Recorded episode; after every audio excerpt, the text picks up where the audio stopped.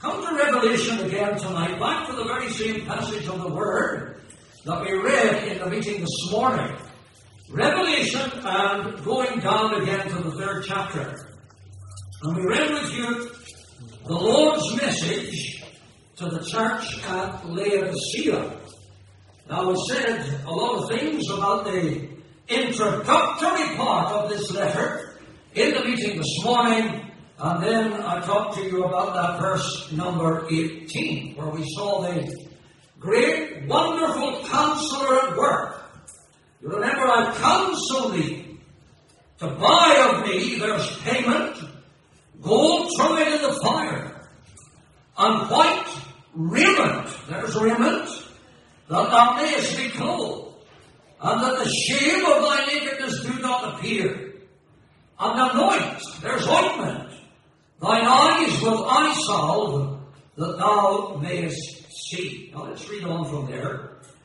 As many as I love, I rebuke and chasten. Be zealous, therefore, and repent. Now here's the verse. Behold, I stand at the door and knock. If any man hear my voice and open the door, I will come into him and will sup with him, and he with me. To him that overcometh, will I grant to sit with me in my throne, even as I also overcame and am sat down with my Father in his throne. And then we have the challenge. He that hath an ear, or are you listening? Well, listen, with eternity's values in view, he that an ear, let him hear what the Spirit saith unto the churches. May the Lord add his blessing to the reading of his own precious word. Amen. There are many, many ways, friends, that we can spend our time beneficially tonight looking at Revelation 3 and 20. I've never ever conducted a gospel mission that I can remember that I didn't talk about this verse once or maybe twice. Because it contains the message of the gospel of Christ in a very, very special way. But I was looking at here just the other day, and I noticed something all over the verse that somehow I had never noticed before. And it is what you might call a revelation of the person of the Lord Jesus, the great Savior of the world, that is contained in the very surface of this verse. Now it's done in a simple and yet in a very remarkable way. It begins the verse by using that very remarkable word, behold. In other words, in the verse, we're not only told to open our heart, but at the very beginning, we are told to open our eyes. Look around. See what's happening. If you like, we could transfer our thinking to the world in which we live. And of course, as you look out upon the world tonight, and if you know anything at all about what the Bible teaches about the end times and the second coming of the Lord Jesus, you'll know only too well that we're standing on the very threshold of the Lord's return. What bothers me greatly about that, my friend, is this that the world outside sometimes I notice seems to be wakening up to that. And yet, I find that many of those who know the Lord, who profess Him as their Savior, Lord, and Master, don't seem to realize that the end of the age is almost upon us, and that the of the Lord draws nigh. Let me illustrate to you what I mean. I have a very close friend in the town of Portadown. His name is Charlie. Charlie and I are what you might call mates or buddies. Only there's a vast difference. In this regard, Charlie is an alcoholic. Pray for him. I'm doing all in my power to eventually see Charlie brought to the Savior. How I got to know Charlie at first was interesting. I conducted a gospel mission in an orange hall that was very kindly loaned to us for the purpose on the outskirts of Portadown. Charlie had a daughter who lived quite close. God was gracious and generous and saved the girl. She came to know the Savior. It was through that that I got to know her father. That friendship has continued even to this very night. Charlie is a good guy. Sadly, he has this terrible problem. But one day, I was walking up the street in Portadown, and I heard this voice behind me shouting out my name. I knew it was him, but that was a very unusual introduction. Charlie is a quiet man. Sometimes I'll meet him, they nudge me, they say, Harvey, you any money? I'd say, Charlie, if I had all the money in the town, I wouldn't give it to you because you'd only drink it. But I'll say, Are you hungry? You say, I am. I'll say, Come on in and we'll share a little something together. We'll have a talk about the Savior. He's always on for that. So anyway, this day he came up behind me and he seemed a bit anxious. You see. And I said, Charlie, have you time for a cup? Oh yes. So we went into this little cafe. And the two of us ordered up something and we were sitting, talking and discussing things. And I said to my friend Charlie, listen, you are unusual me like that. It's not like something you would do. You seem anxious, concerned, troubled. Why? And he looked at me. He said, Harvey, I want to ask you something. What is it? I said, Charlie. He said, when is Jesus Christ coming back? That's an alcoholic talk. And I've talked to Charlie many a time about the Lord's return. You see? But somehow this had kindled in his heart. I said, Charlie, I don't know. They're quoted in that verse, of that day and hour knoweth no man. No, not the angels of heaven, but my Father only. And I said, Charlie, if a man came in here today and he told me, I know when Christ is coming, I would have to say, sir, you don't. Because the Bible says you don't. If an angel came, a Michael, a Gabriel, or some other, and tried to tell us that he knew, I would have to say to him too, you don't. Because it's my Father only. Does that mean the Lord Jesus doesn't know? No, no. Doesn't mean that at all, friend, I'm not going into that in the meeting tonight. That's another issue entirely. But my friends, I said to Charlie, Charlie, why is this bothering you all of a sudden? He said, Harry, I don't think it's so much bothering me as I've come to realize something. Well, I said, you tell me what it is. Here's something like what he said. He said, you know, the world we're living in today was never the world that God intended. This was not what the Creator wanted. And he says, I'm wise enough to know that while I grapple with problems, the whole issue is sin.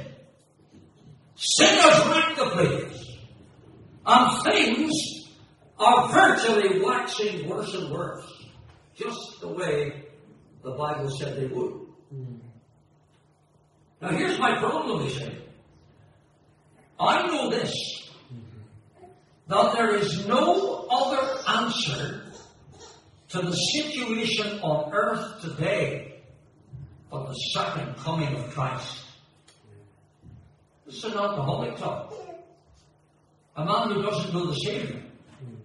And he realizes that the only answer to the mess of the planet today is the Lord's return. And yet God's people live today as if it were a million years away. Hmm. It's very, very rarely in our minds. There's no other answer. said Charlie. Charlie was right. I have another friend, he's saved. But I don't know why this is coming to mind, but I'm sharing it with you anyway. Jimmy is a rare character, as rare a man as I've ever met. You need to know him to know him. You understand? There's some people and you wonder what sort of character they are until you eventually get to know them. But Jimmy is the sort of man that he just talks about everything as he sees it. You see? How did you come here today, Jimmy? Came to the MI. Not the M1, the MI.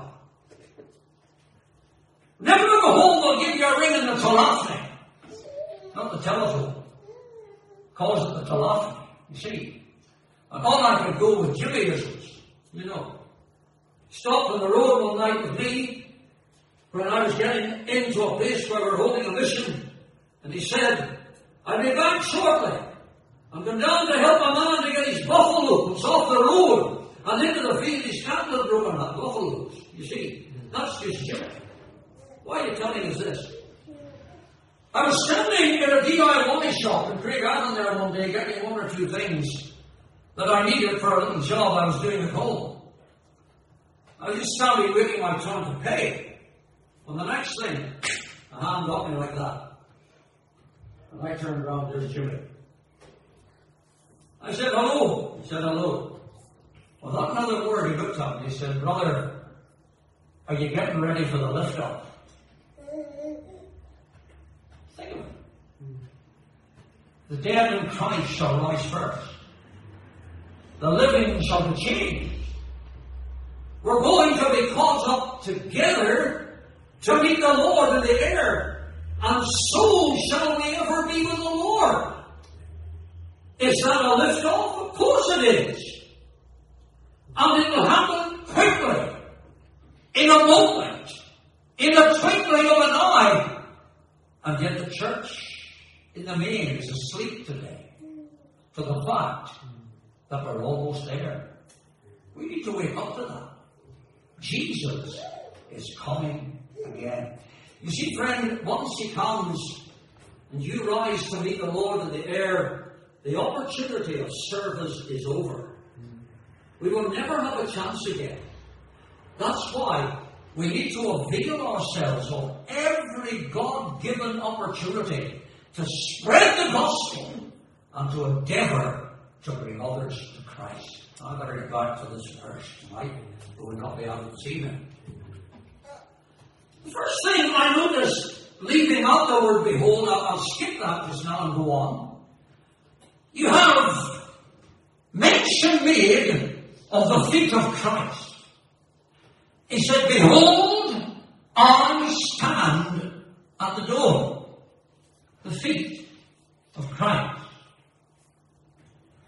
I think it's amazing to read a thing like that. Who is this Lord Jesus Christ? He is the Almighty God. He is the creator of the universe. He is the sustainer of the universe, upholding all things by the word of his power.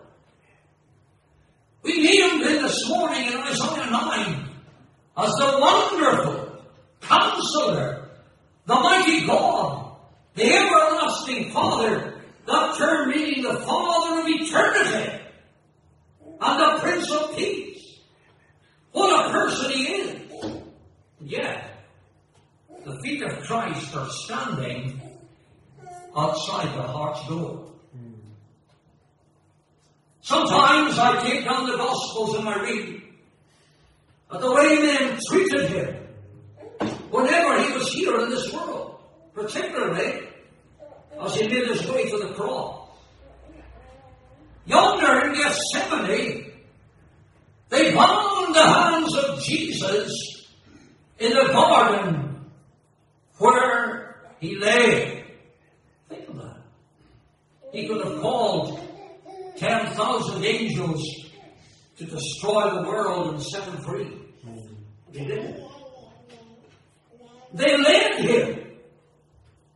Imagine the leader being led away to the place called Calvary where they crucified him.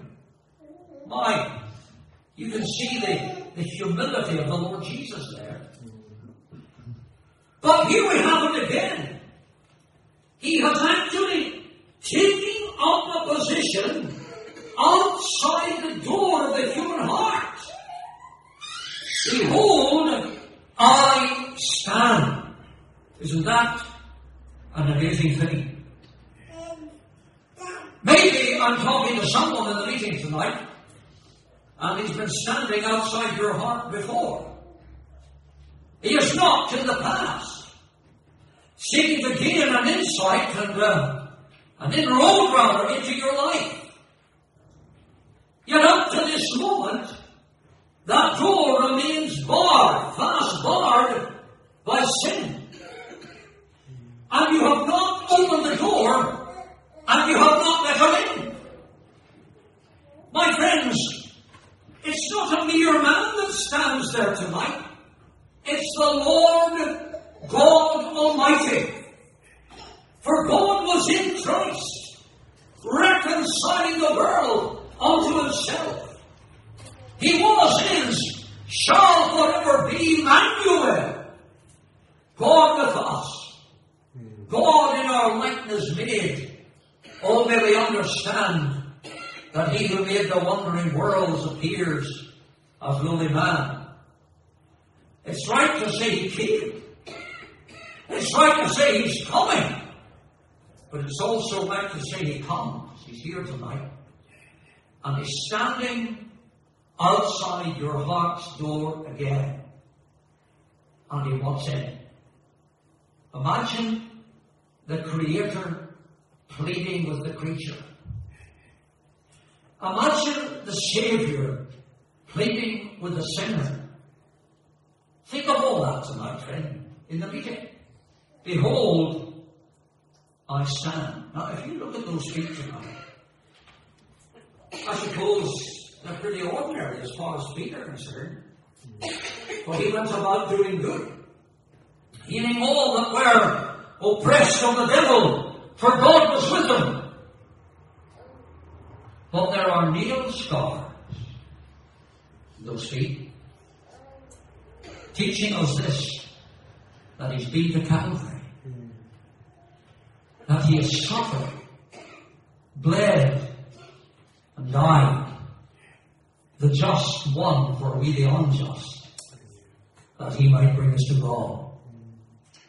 What he endured, no tongue can tell, to save our souls from death and hell. Oh, the agony of crucifixion. Someone has called it the crude invention of a lunatic mind. I think that description is absolutely sound.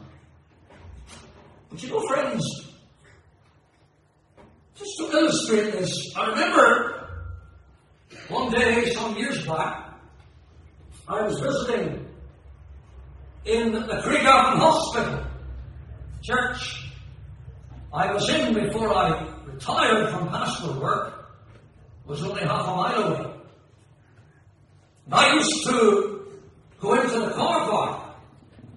And I used to, uh, of the church, and walk where you couldn't have a parking space nowhere. I just walked over to the church or to the hospital. But this was during the time when they were doing massive renovations. And instead of getting in by the normal foyer at the front, you had to go through accident and emergency. I walked through. Went to the hospital bedside of the person that I was visiting. I'm on my way out. Here's a man. A man away from Newtown Hamilton. A man that I knew well. A man with one of my closest, who was one of my closest friends. I sat down beside him. I said, James, what on earth is wrong with you? His foot was up on a chair, and there were towels round it, the blood was dripping onto the floor. He was a fireman. And I said, Jimmy, what in the world is wrong? What have you done? Ah, he said, Harvey, listen. I was out in the stackyard, and I was lifting bales with a pitchfork. And he said, I left the pitchfork down against the wall. And he says, I didn't notice that the pitchfork had tumbled. And I walked back, and I stepped right in the toe full weight. And he said, the toe of that pitchfork went right up through my foot. And he said, no matter what they tried to do, they couldn't get it out. The pain was so terrible. And so he said, my son, he took a hacksaw and he sewed the toe, the, not the toe, sorry, the, the, the, the, the uh, toe of the hacksaw of the pitchfork. That's it. Thank you, brother, very much indeed. That's old age for you. Going to forget that. But anyway, they, they, they brought me down here. And he said, I'm waiting to get this out. And they've had to freeze my foot. And I'll tell you something, friends. I question very much if I've ever seen anyone suffer pain like it. It was horrific and horrendous. But you know, it took my mind away to Calvary. And to the kneeling of the feet of Jesus to the cross. Wounded for our transgressions. Bruised for our iniquities. The chastisement of our peace was upon him, and by his stripes we are healed. My friend, sin is nothing to be proud of. Hmm. Nothing at all. Let me tell you, he took my sin and my sorrow, and he made them his very own. Talked a little about that this morning, how he removed them from the east to the west. Hmm. He bore the burden to Calvary, hmm. and he suffered, and he died alone. You know, friend, if you're not saved tonight, if you're not a Christian, we cannot guarantee you tomorrow, because God doesn't. Now is the accepted time. Now is the day of salvation. Tomorrow's sun may never rise to bless thy long deluded sight. But here's something I want you to think about. If you go out into eternity, friend, with a lifetime of your own personal sin to answer for, let me put something before you tonight, and it's this the seriousness of sin. It only took one sin to dig hell and damn the devil. Can I repeat that? It only took one sin to dig hell and damn the devil. What will a lifetime of them do if you enter eternity without Christ? My friend, you need to move urgently to Calvary. You need to move tonight for the coming of the Lord draweth nigh. The feet of Christ are there. But you move on. Behold, I stand at the door and knock. The hands of Christ are there, too. Can you see how his person is revealed? But if you look at those hands, they too are nail scarred. For they too were nailed to the cross. I love the old choruses we used to sing. Wounded for me. Wounded for me. There on the cross, he was wounded for me. Gone my transgressions, And now I go free. All because Jesus was with me. Standing at your heart's door, my friend, are you listening? He's knocking. Knocking. Knocking. He wants to give an enter. Many years ago, you pardon another personal illustration of this, but these are experiences and I like to use them. I was conducting a mission outside Downpatrick. In the farmyard of a man that I knew well. He's now in glory, him and his wife and daughter, all gone to heaven long ago. A place called the Ran. I don't know whether Desi ever knew it or not. Outside, these people were members of the church in Killinchy. That's where they attended.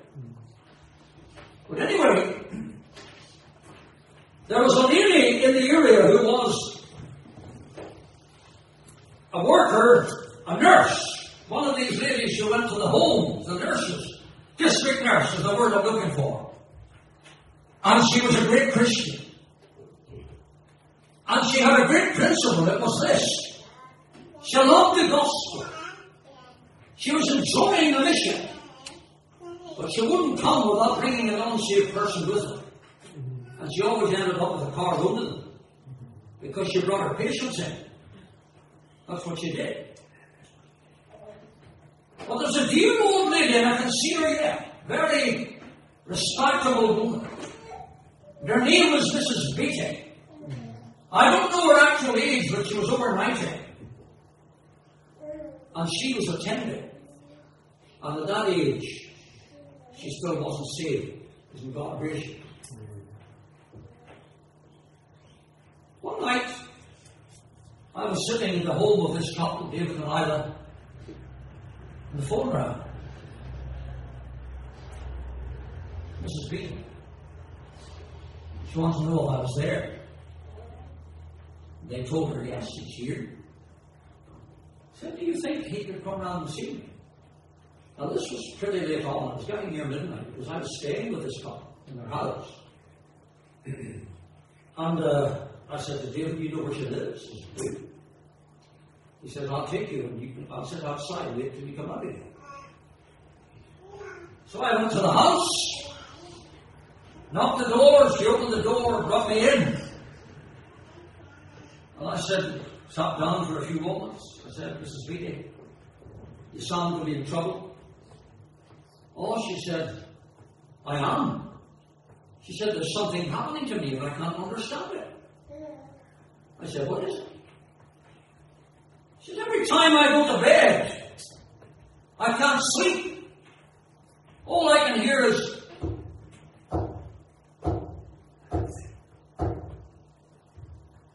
she said, I can't, I can't weigh this up. What is it? The moment I get up, it goes. I lie down again, it's. I, I can't get over the sleep for this. Happened now two or three nights. And it only started when I attended the mission. I was able to trick on right away when it was. Behold, I stand at the door. Knock. I said, Mrs. Beatty, that's the hand of Christ knocking at your heart's door. And He to gain an entry into your life. I said, You need to respond to this. You need to do something about it. she looked at me and she said, Is this the Lord Jesus that died on the cross? I said, And I remember this. Behold, I stand at the door and knock. And she looked at me and she said this If this is Christ who came into the world to save me, she said, There's a thousand welcomes in my heart for him. I said, Good. You know, we knelt together at Lord's Tea and I had the joy of leading her to the Savior. And she told me the next day on the phone, she said, the best night's sleep I've ever had in my life. She said, there was no more thumping or knocking. He said, the Lord is now in my heart. Wasn't that generous of God? Wasn't it? To do something like that? Doesn't always do that with everybody, of course. Because you're here tonight and you're very alert. And you know he's not. And you're troubled. And you know he's been here before. He wants to gain an entry. But look, look, friend. That door, Holman Hunt was a great artist. And he painted a picture entitled, if memory serves me correctly, The Light of the World. And the picture is like this. It's a great door, you see. And it's all briars and thorns and stuff around it everywhere. And the Lord Jesus is standing outside that door with a lantern in his hand. And he's getting hold of the knocker, and he's knocking, knocking, knocking. And he showed this picture to a friend. And the friend looked at him and he said something like this. He said, You know, that's an excellent piece of work. And so it was. You can find that in books, even today, copies of it, The Light of the World. But he said, You've made one terrible mistake. He said, What is it? He says, There's no handle in your door. Mm-hmm. None at all. Hunt looked at him and he said, My friend, that's no mistake, that's deliberate. He said, This is Christ, the Savior of the world, that's knocking. The handle is on the inside. Mm-hmm. There's none on the outside. And I'll tell you something tonight, friend. The Lord Jesus Christ is earth's perfect gentleman. He will push himself on no one. He'll only come in if you open the door and let him in. Like old Mrs. Beating. He can't come in with a thousand welcomes. Now listen, I want to be very personal with you. You ever opened the door and let them in?